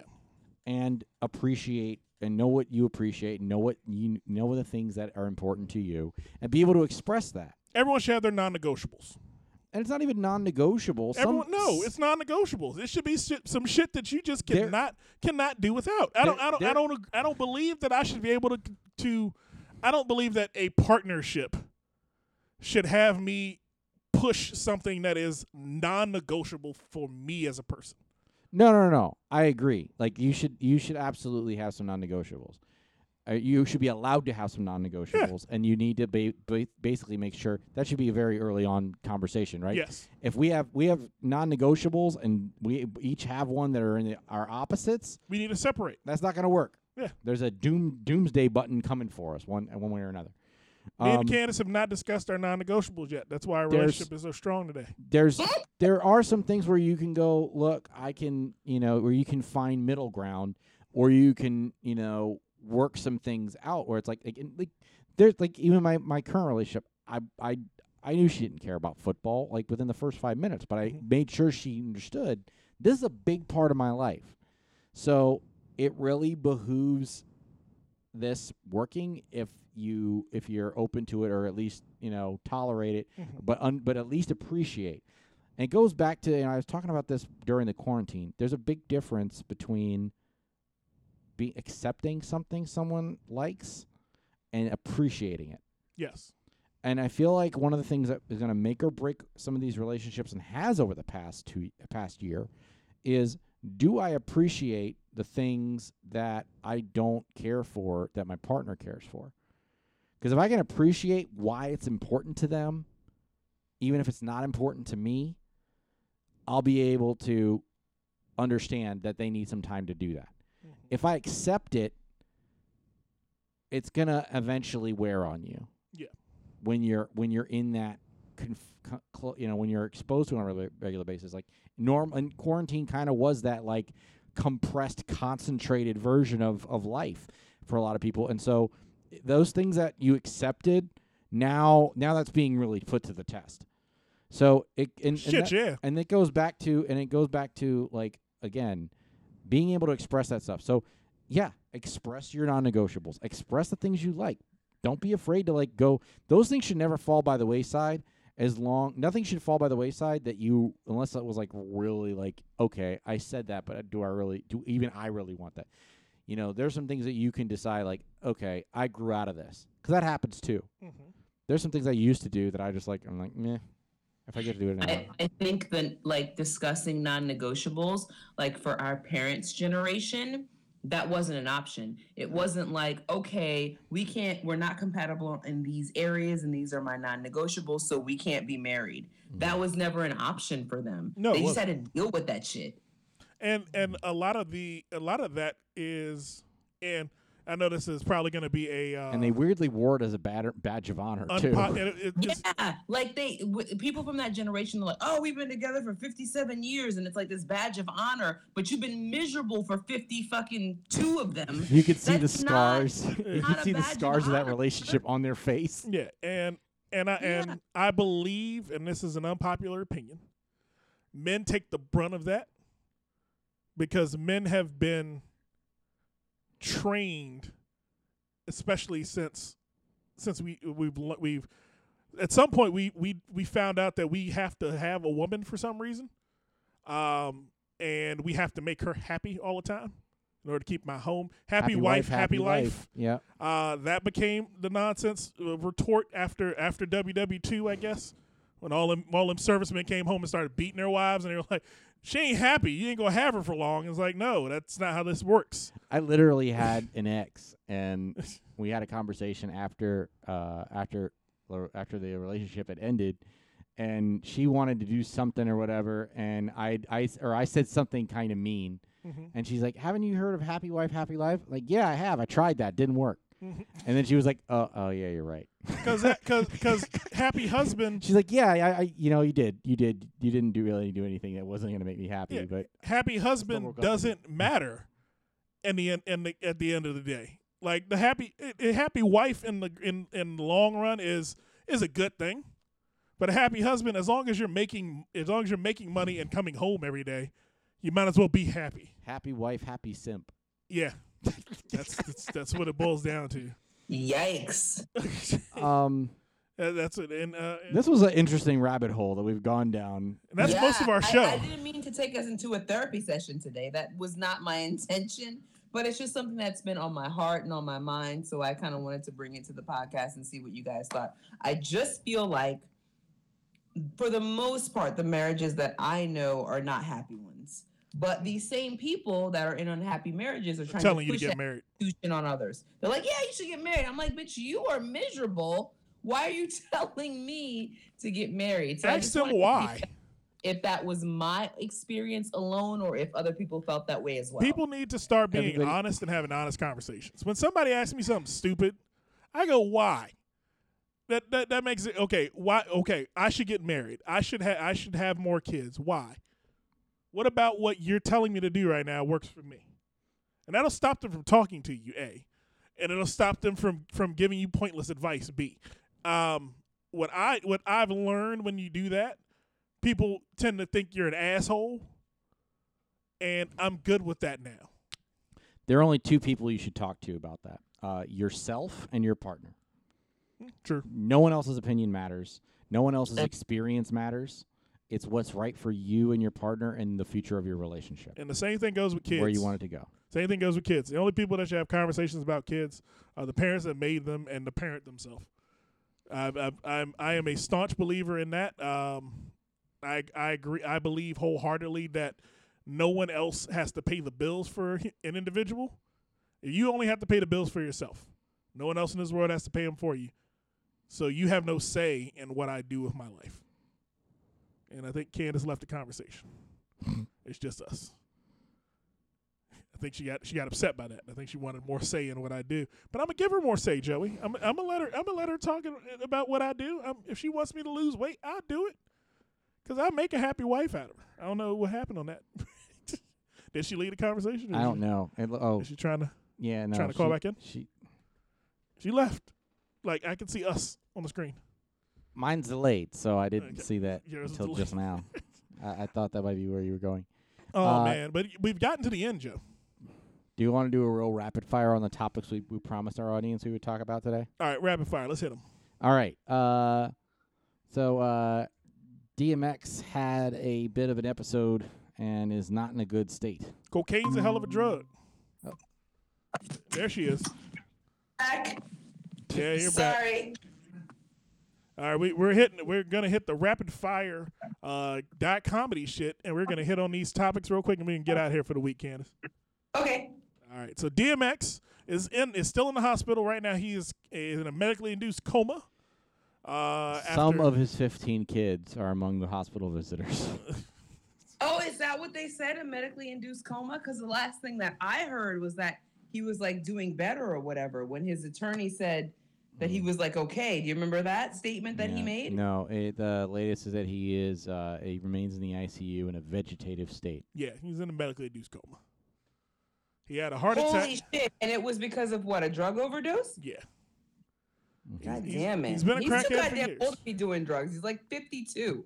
he's been a crackhead. You can't take crackhead out of crackheads. I've, I've known enough crackheads in my life, and they, they don't stop being crackheads because they get older. They just You supply- can't do drugs over fifty. You gotta fucking stop. Yeah, Oh, you man. can. Oh man, what? What happened? Something new happened? Um. So it sounds like the way I'm reading this, uh, there it's kind of it's kind of just they're they're there to say goodbyes at this point. Yeah, Uh, it seems that way. And oh no! yeah, and and here's the mess. The, the extra extra uh, salt on that wound is um, because of COVID restrictions. Mhm. They can only s- have one child go see him at a time. At a time. So it's gonna take like 15 visits for them all for him to see all the kids, or for all the kids to see him. It's 15 hours out of a 25 hour day, Um, 24 hour day. That sucks, man. 15 kids, jeez. You didn't know he had that many kids? And I know he had that many kids. Yeah, he has. He has a lot. That's a lot. How many baby mamas? Think uh, Nine three- different women. Nine? Oh, okay. Uh, it says here. Good lord. So I know he cheated on his wife a bunch of times. That's a crackhead, man. He's. I mean, I I, I feel bad for him because I love DMX. DMX is still still one of my like top five rappers of all time in my book. Um, but again, I don't feel I, I feel empathy, not sympathy for crackheads. It's never been that way. It's always been that way for me. I don't do I don't do any drug that will inhibit my my ability to, to wake up every morning. He's not a crackhead. What, He's- what was the drug that OD'd on? Crack. It's not crack. This Is it particular crack? article does not. Uh, It was crack. specify. He's been a don't know. crackhead for years. There's no way. Did you watch it? Has Did- he been- Did you watch the cat the uh, Ruff Ryders documentary on BET? I did not. They talk about his crack addiction in a large portion of that. Like one episode is about his crack addiction. Oh wow. So he he's been a, he's been a functioning crackhead for a number of years. He's overdosed like three times. This isn't the first time. God damn. So it's not like it's it's.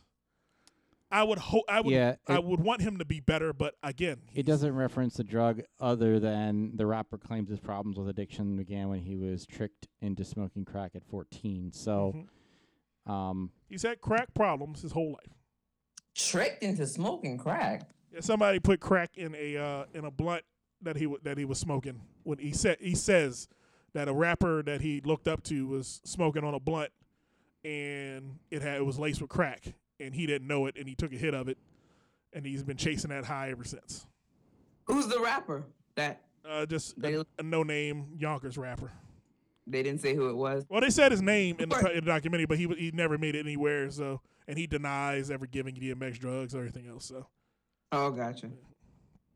it's Yeah. so weird because he was on Verzuz like a couple months ago. he was hot that night. Guarantee fucking T. He looked a mess that night. He Yeah. did. This is true, but you know, we usually don't expect something like that to hit like that. Um, and it just seems it seems like it was so, so recently. But speaking of verses, I'm sorry. I'm sorry. Am I? Uh, Was that a do I bad segue? sound? Do I? s- Yeah, that's a good. That was a good segue. I'm, I'm, I'm gonna. get- I'm gonna step on it for a second. Do I sound harsh with my like, like depiction of this? Because it seems like you two are going. Oh, I can't believe it. No, no. I mean, I get it. It's just it it it sucks. It sucks. Anytime you know if we look, we've lamented like all these other people that we've talked about who died in the past year, um, who were beloved at one point in time for different reasons, yeah. and were a big part of our lives as celebrities. And DMX is there too, and Okay. and the fact that he's dying at a much younger age than some of the other ones Mhm.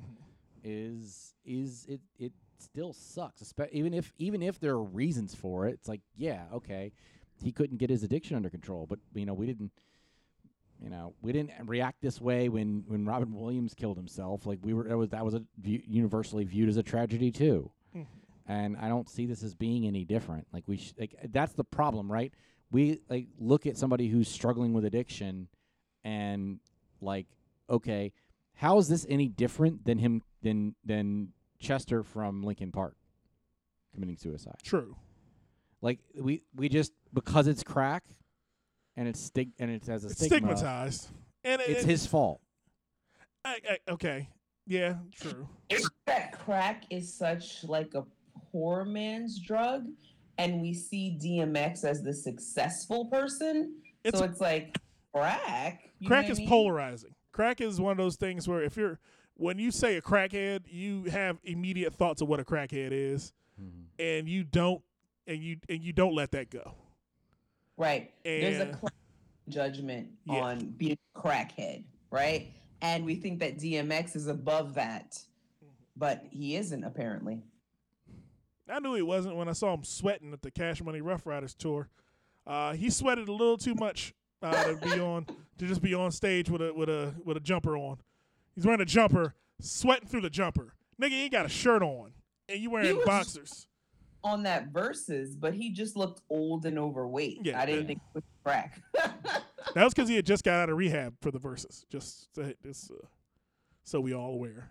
But Speaking of verses, Versus. did you guys see the Isley Brothers versus uh, Earth, Wind, and Fire? I didn't see it, but Uh, Black Twitter is a is a buzz about You see what you did?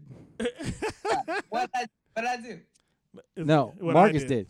I, I I nailed that exact segue, and then he stepped on it. So you, So you can do it. I gave it to you. Happy wife, happy life. You see how that works, Kandyce? see how I gave that one to you? I handed it right over to you, dear. Why, thank you. Did So- you guys see it? Because I did not. so make sure I got the big piece of chicken tomorrow night. All right, what happened? I didn't watch it either. Um, I couldn't get my girlfriend into it. You weren't gonna. It was weird that I was the one who was like, You but, pushing it? Yeah. but, but it's that it's Earth, Wind, and Fire, Odyssey Brothers. She's like, so it's old. Like that It's was old they people. Said, they said Steve Harvey was acting a fool. Like he was like he did like a five minute set between each song. Oh song. my they god. Dude would not it wasn't even that funny. He's just telling stories and it's like, dude, we're not here for this. That was Steve Harvey's wet dream right there. And he'd All oh, go, that I Come on, D believe- Nice, Oh, and then not- they play the next song. That wasn't that living for the love Well, of you. I'll out say this: no other Verzuz has ever had a host. So Yeah. why did why Steve Harvey even needed? I don't what- even is- know. Well, because uh, Earth, Wind, and Fire and the Isley Brothers combined age is 297. Uh, That's part you of it. can't you can't expect them to uh, hold that show together in 2021. Right, They they're would like, have just fine without a host. Yeah. Every single song that they have is a classic. They did not need a host. I don't understand why that happened. they would have forgot his, they would have forgot the DJ's name. They would have they would sit there and started because I saw Ron Isley start uh, singing the song as the track was playing. Uh, I saw that video and I was like, "Wait, is he singing?" he was hot grandpaing very Uh. well that night because everybody was all talking about Ron. Oh yeah, Ron Isley is the man. He he he. If it wasn't for R. Kelly, no one would know who Ron Isley is anymore. Because everybody would have forgot about him long ago. Kandyce wouldn't have forgot about him. Inaccurate. Puffy sampled an Isley Brothers song for um, Biggie's most popular hit. I love it when you call me Big Poppa. That's sampled from an Isley Brothers song. Yeah, I know that is. But if that was in '93, R. Kelly R. Kelly put out music with the Isley Brothers from '99 to 2005. I mean, that kept them that kept them relevant into the new millennium. I have various influences that exposed me to both those groups throughout. Yeah, you got Wow. Zach. Uh, Ninja Knox uh, kept Well, you kept them alive in your mind. when mind. I was a kid, my dad would listen to, to oldies, Mhm. so they would inevitably come up on the radio. Just well, as, in Can- general. as Kandyce knew them when she was in- when she was in the uh, up, formative Marcus. years of her life, new hit records. All right, so Billboard has a uh, a scoreboard. Oh, by the way, at one point, uh, Tyrese chimed in talking about, and I hate I hate that my mother drank so much, but I'm glad she's the reason I know music. It was it was like so unnecessary, such an unnecessary. That's a Tyrese moment right there. exactly. It just it, it was a great snapshot of everything that he is. Yeah, because it's that it's that one liner he has in every Fast and Furious movie. It's- what the fuck's Tyrese doing here? Hey man, I remember when mom was drinking and smacking me in the head, but I used to love the Isley Brothers. What the? Where the hell did we come to this? What? What are you doing here?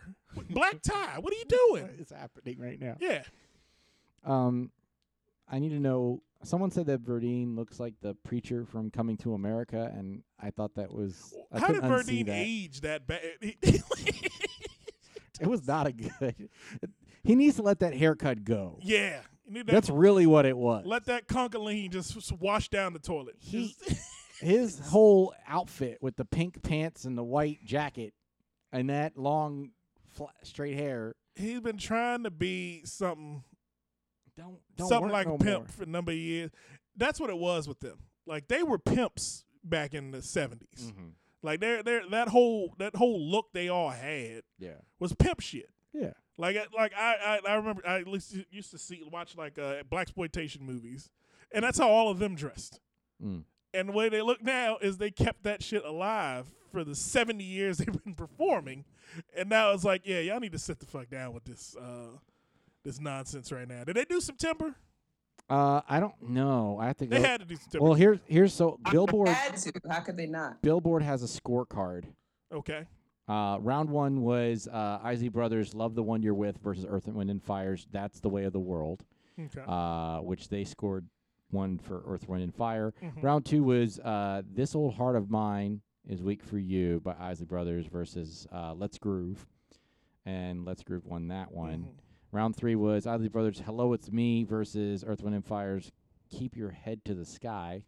Uh, Oh, Earth, Wind, Head to the sky should have won. Earth, Earth, Point or Isley Brothers, according to Earth, Wind, this. and Fire pulled out all their greatest hits in the fir- in the first half of the jump.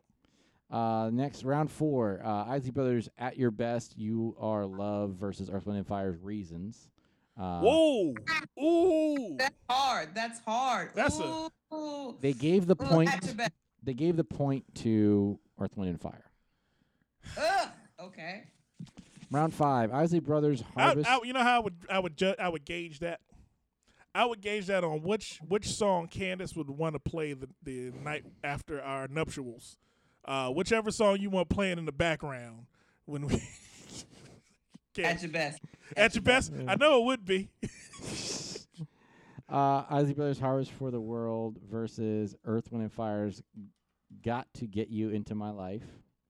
I don't know either of those songs. They gave it to Isley Brothers. Uh, round six, Isley Brothers Groove with You versus Earth, Wind and Fire Loves Holiday. Uh, Groove with you. that was that was scored as a tie. I would have took groove with you on that one. I I don't I don't know what they're using to make these. I'm just White reading. people this, logic. This is this is Billboard's shit. It's white people logic. Uh, Isley, round seven, Isley Brothers Summer Breeze versus Earth, Wind and Fire's Be Ever Wonderful. Summer breeze. Summer Yeah, I would I I I, I would go and then they they did get the point on this one too.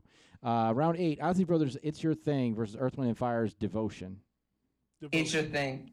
I I would I devotion on that one. they gave the point to Isley Brothers. I would too, um, Mm. personally. Uh, round nine, Isley Brothers Make Me Say It Again, Girl versus Earth, Wind and Fire's After the Love Is Gone. After the love is gone. After the love is gone, no Yeah. contest. Yeah, Earth, Wind and Fire took that one.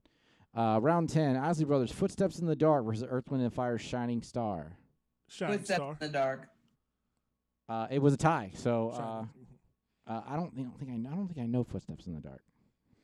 I can I can So I, I I- know the melody in my head. I have to, I have to withdraw myself from the contention there because I, I, I only know the one Marcus, song. Marcus, cue it up for the next break. Footsteps in the dark. Well, the, the next break is the break home. Yeah, we would, we're, we're coming in on the on the on the on the up for the outro. the show. Uh, Round eleven, Ozzy Brothers Twist and Shout versus Earth, Wind and Fire's the uh, featuring the emotions Boogie Wonderland. Boogie, Boogie Wonderland would take that. Boogie Wonderland did take that one. Round twelve, Ozzy Brothers Choosy Lover versus Earth, Wind and Fire on Your Face. Choosy, Choosy lover. lover. They gave that to uh, yeah, that's the way it fell. Uh, uh, round thirteen, Voyage to Atlantis versus Brazilian Rhyme. I don't know. Voyage to Atlantis. It was a tie, uh, according to this. Round 14, Ozzy Brothers, Here We Go Again versus Earth, Wind, and Fire's Sun Goddess. I don't know Go either one of again? those. I don't know. They gave it to uh, Earth, Wind, and Fire. Jeez, there's, there's how many rounds were there? Twenty-one. I mean, they got like 40 years of hits. no, actually, there were. Holy crap, 25. They did twenty-five. Yeah, They had. I think they had to go bigger on theirs than they normally do. They only. They normally only do um, ten to twenty. It was that lady versus September for round 25. Wow, that that's a hard one. Uh, Earth, Did they go with September? they gave it to Earth, Wind, and Fire on here. Uh, the other ones were Shout versus uh, Easy Lover. Mm. Why would that? That's That not, shouldn't be. A, that shouldn't be a uh, matchup. I don't even get how Phil Collins is involved in this. That's what I'm saying. Easy Lover's the, uh, only a Phil Collins song. Yeah, I didn't know that was an Earth, Philip Bailey featuring Phil Collins is the way it was Okay, so they did. They did um features too. apparently. So, Uh, so then Easy Lover, did that one win? no, That's my favorite Phil Collins song. it lost to uh, Ozzy Brothers on that one. I mean, uh, the Ozzy Brothers featuring JS Busted versus Earth, Wind and Fire's Magic Mind. I don't know either of those Uh, songs. there's a lot of extra shit in here. So did they? Did Anyway. they do, uh, did they do any R. Kelly? Because I want to know if uh if Mr. Big came out of the, out of retirement to uh to to, to look at look into some of these uh songs here. Because I I would I would think they would have. Those in the closet songs should have not been brought to It the does cover. No, not. those those don't have Mr. Big in them. It does not appear to be so. Ron Isley as Mr. Big is the greatest character to ever been cheated on multiple times by anybody in any situation. So wait, Easy Lover is an Earth, Wind, and Fire song? Apparently, uh, Their feet, uh, the guitarist is featured in uh, Easy Lover. I did not know that. the way it's I written, my it's uh, favorite Phil Collins song. they credit Philip Bailey as the. It's it says it's him featuring Phil Collins actually. Oh, Yeah, Philip Bailey and Phil Collins did a, did Easy Lover together. So Philip Bailey is a part of Earth, Wind, and Fire. yes. Oh, I okay, okay. I You don't should why I know that. wasn't You were aware. around back then. And to uh, I like how she gets quiet whenever I say that. but who did, who did they score was the final final winner? In the, oh, I already closed it. Earth, Wind, and Fire. you gonna say Earth, Wind, and Fire? I, think I think so. You think so? All right. I feel like the Isley Brothers have a couple hits that I would say, like, could top even some of the the best that um, Earth, Wind, and Fire has. oh, they but- put Contagious in there. But Earth, Wind, and Fire has so many more. That are- Like their depth of their of their depth chart is too high. They both have literally 30 years of hits. Like, I didn't know they put Contagious. That's the song with them and R. Kelly. Oh. Okay. It's a, it's, it's the greatest song. It's 2 a.m. just getting in about to check my message. No one is called He is the smoothest cheated on man in history. Bring somebody who wants Was this playing at Paul Pierce's house? it was. Because Paul Pierce decided to celebrate the Verzuz in a completely different fashion. And we'll close with this. Yeah. We'll get out of here on this one. Paul Pierce has been fired from ESPN. Uh, he was- Kandyce, you know who Paul Pierce is? Kandyce fall down drunk. I do not know who Paul Pierce is. Paul Pierce is a was a seven-time All-Star for the Boston Celtics, Mhm. who's now a commentator for the NBA on ESPN, on ESPN. or was Or until was he? a few days ago when he uh, decided to live inexplicably live stream a uh, poker game at his house, hmm in which there were several strippers just you know about and twerking. Oh, I saw this that they had strip. Uh, so, what was the problem? He works for Disney. He's a, and, he, and he had a a PG thirteen night in his G in his G rated uh, company. uh, he is a grown man at his own house. If he wants to have strippers, it's okay, but not if you're um like a spokesperson for Disney. yeah, and doing he, he basically live did- went live on uh, on Instagram with it. Mhm. Well, But from what I was what I was reading earlier, he wanted to quit anyway.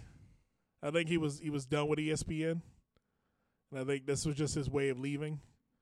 Um, which is a it's an ingenious way of leaving. Like, uh, but but it go, it calls the question, Joey and Kandyce. Mhm. Um, can I get fired for what I say on this show? Like, uh, like we live stream this every week. Like, like well, social media is a thing now, right? So in yesteryear it was not, but nowadays things that you say on social media you're liable for in your real life. So yes, you can get you can get um, fired for things that you say on this podcast or on Twitter or that you post on Facebook. I've seen it happen in real time. like you've seen actual regular people get fired behind the shit. Yeah, people uh, posted something on Facebook and get fired for it. I've seen it. Yep.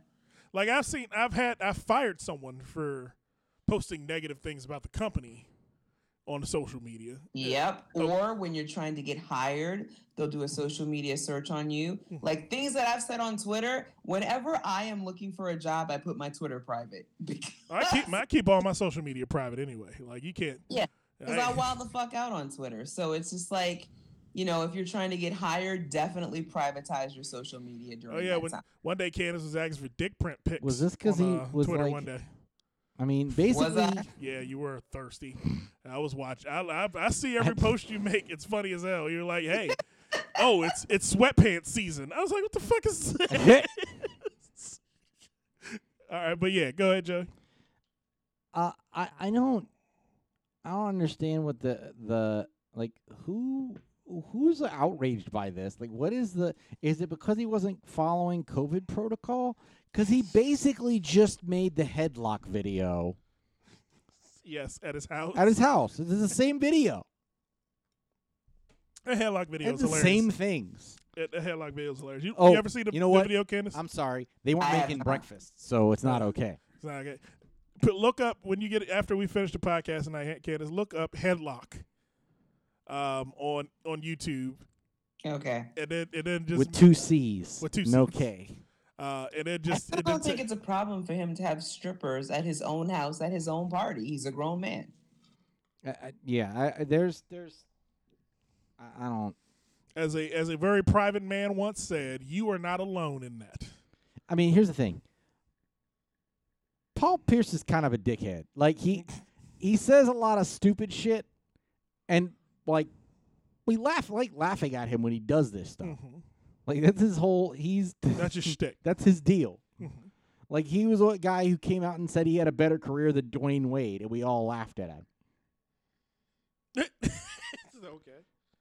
But because he's like, he's the thing he's most known for is talking shit. But he's a terrible analyst. He says crazy, like outlandish shit about the NBA.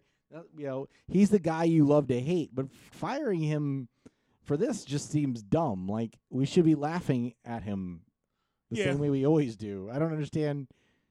Like, he got drunk and Instagrammed a party at his house. Yeah, I, I mean, I don't think I don't think it was worth firing him for.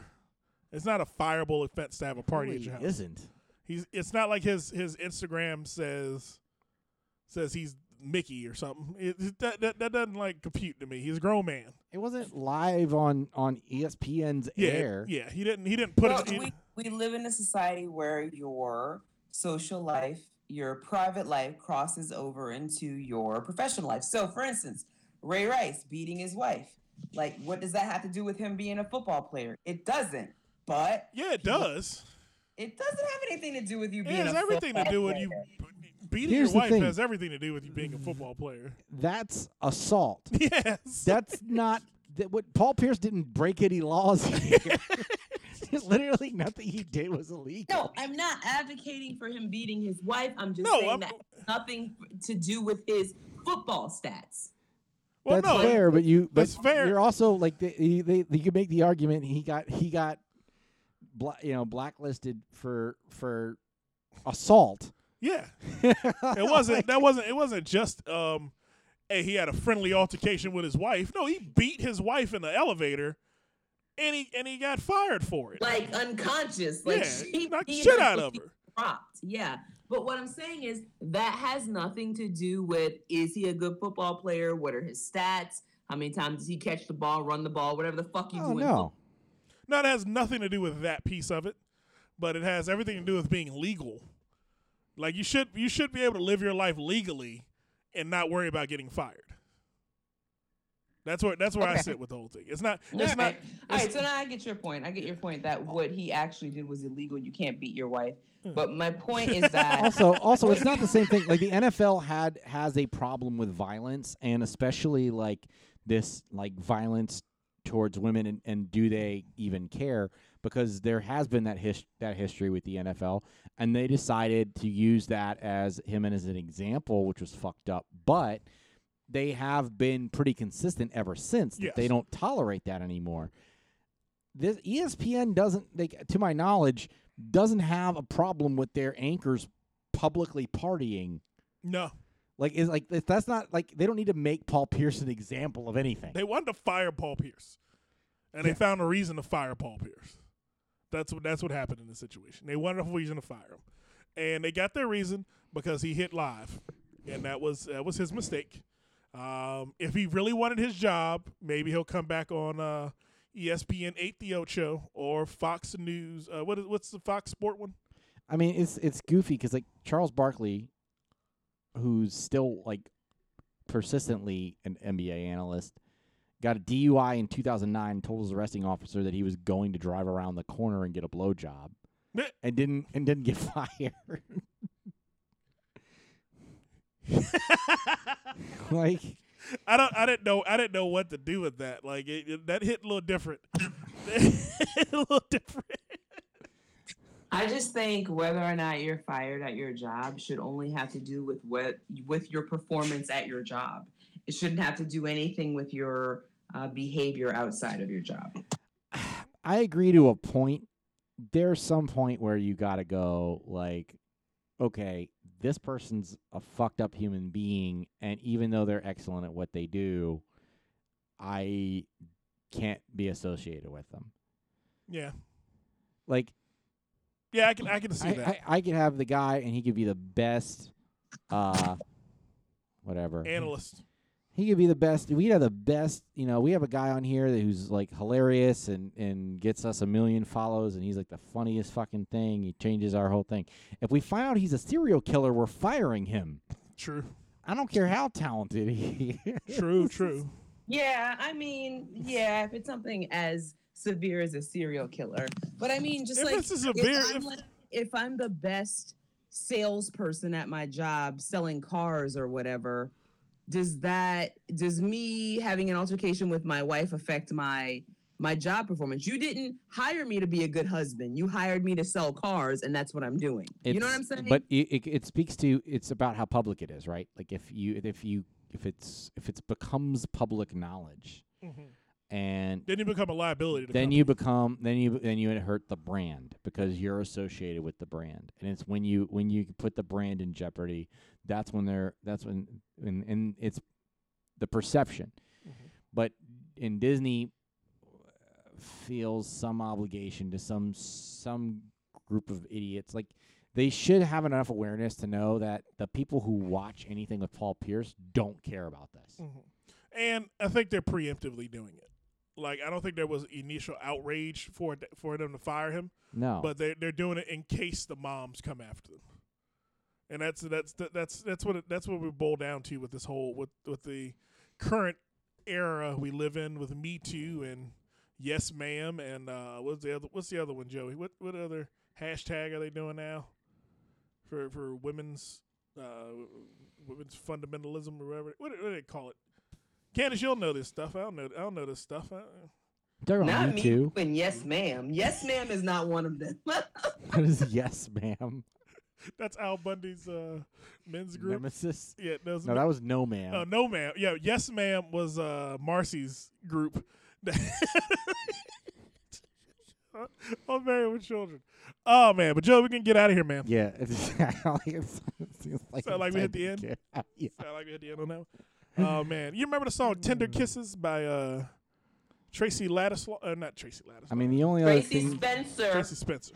the only other thing we course had to talk remember it. about were that guy who beat his chicken into cooking itself, and the uh, and that guy who married his sister. There you go. We're gonna talk about that next week, man. Guess we got to get we got a guest next week, don't we, Joe? Oh yeah, that's right.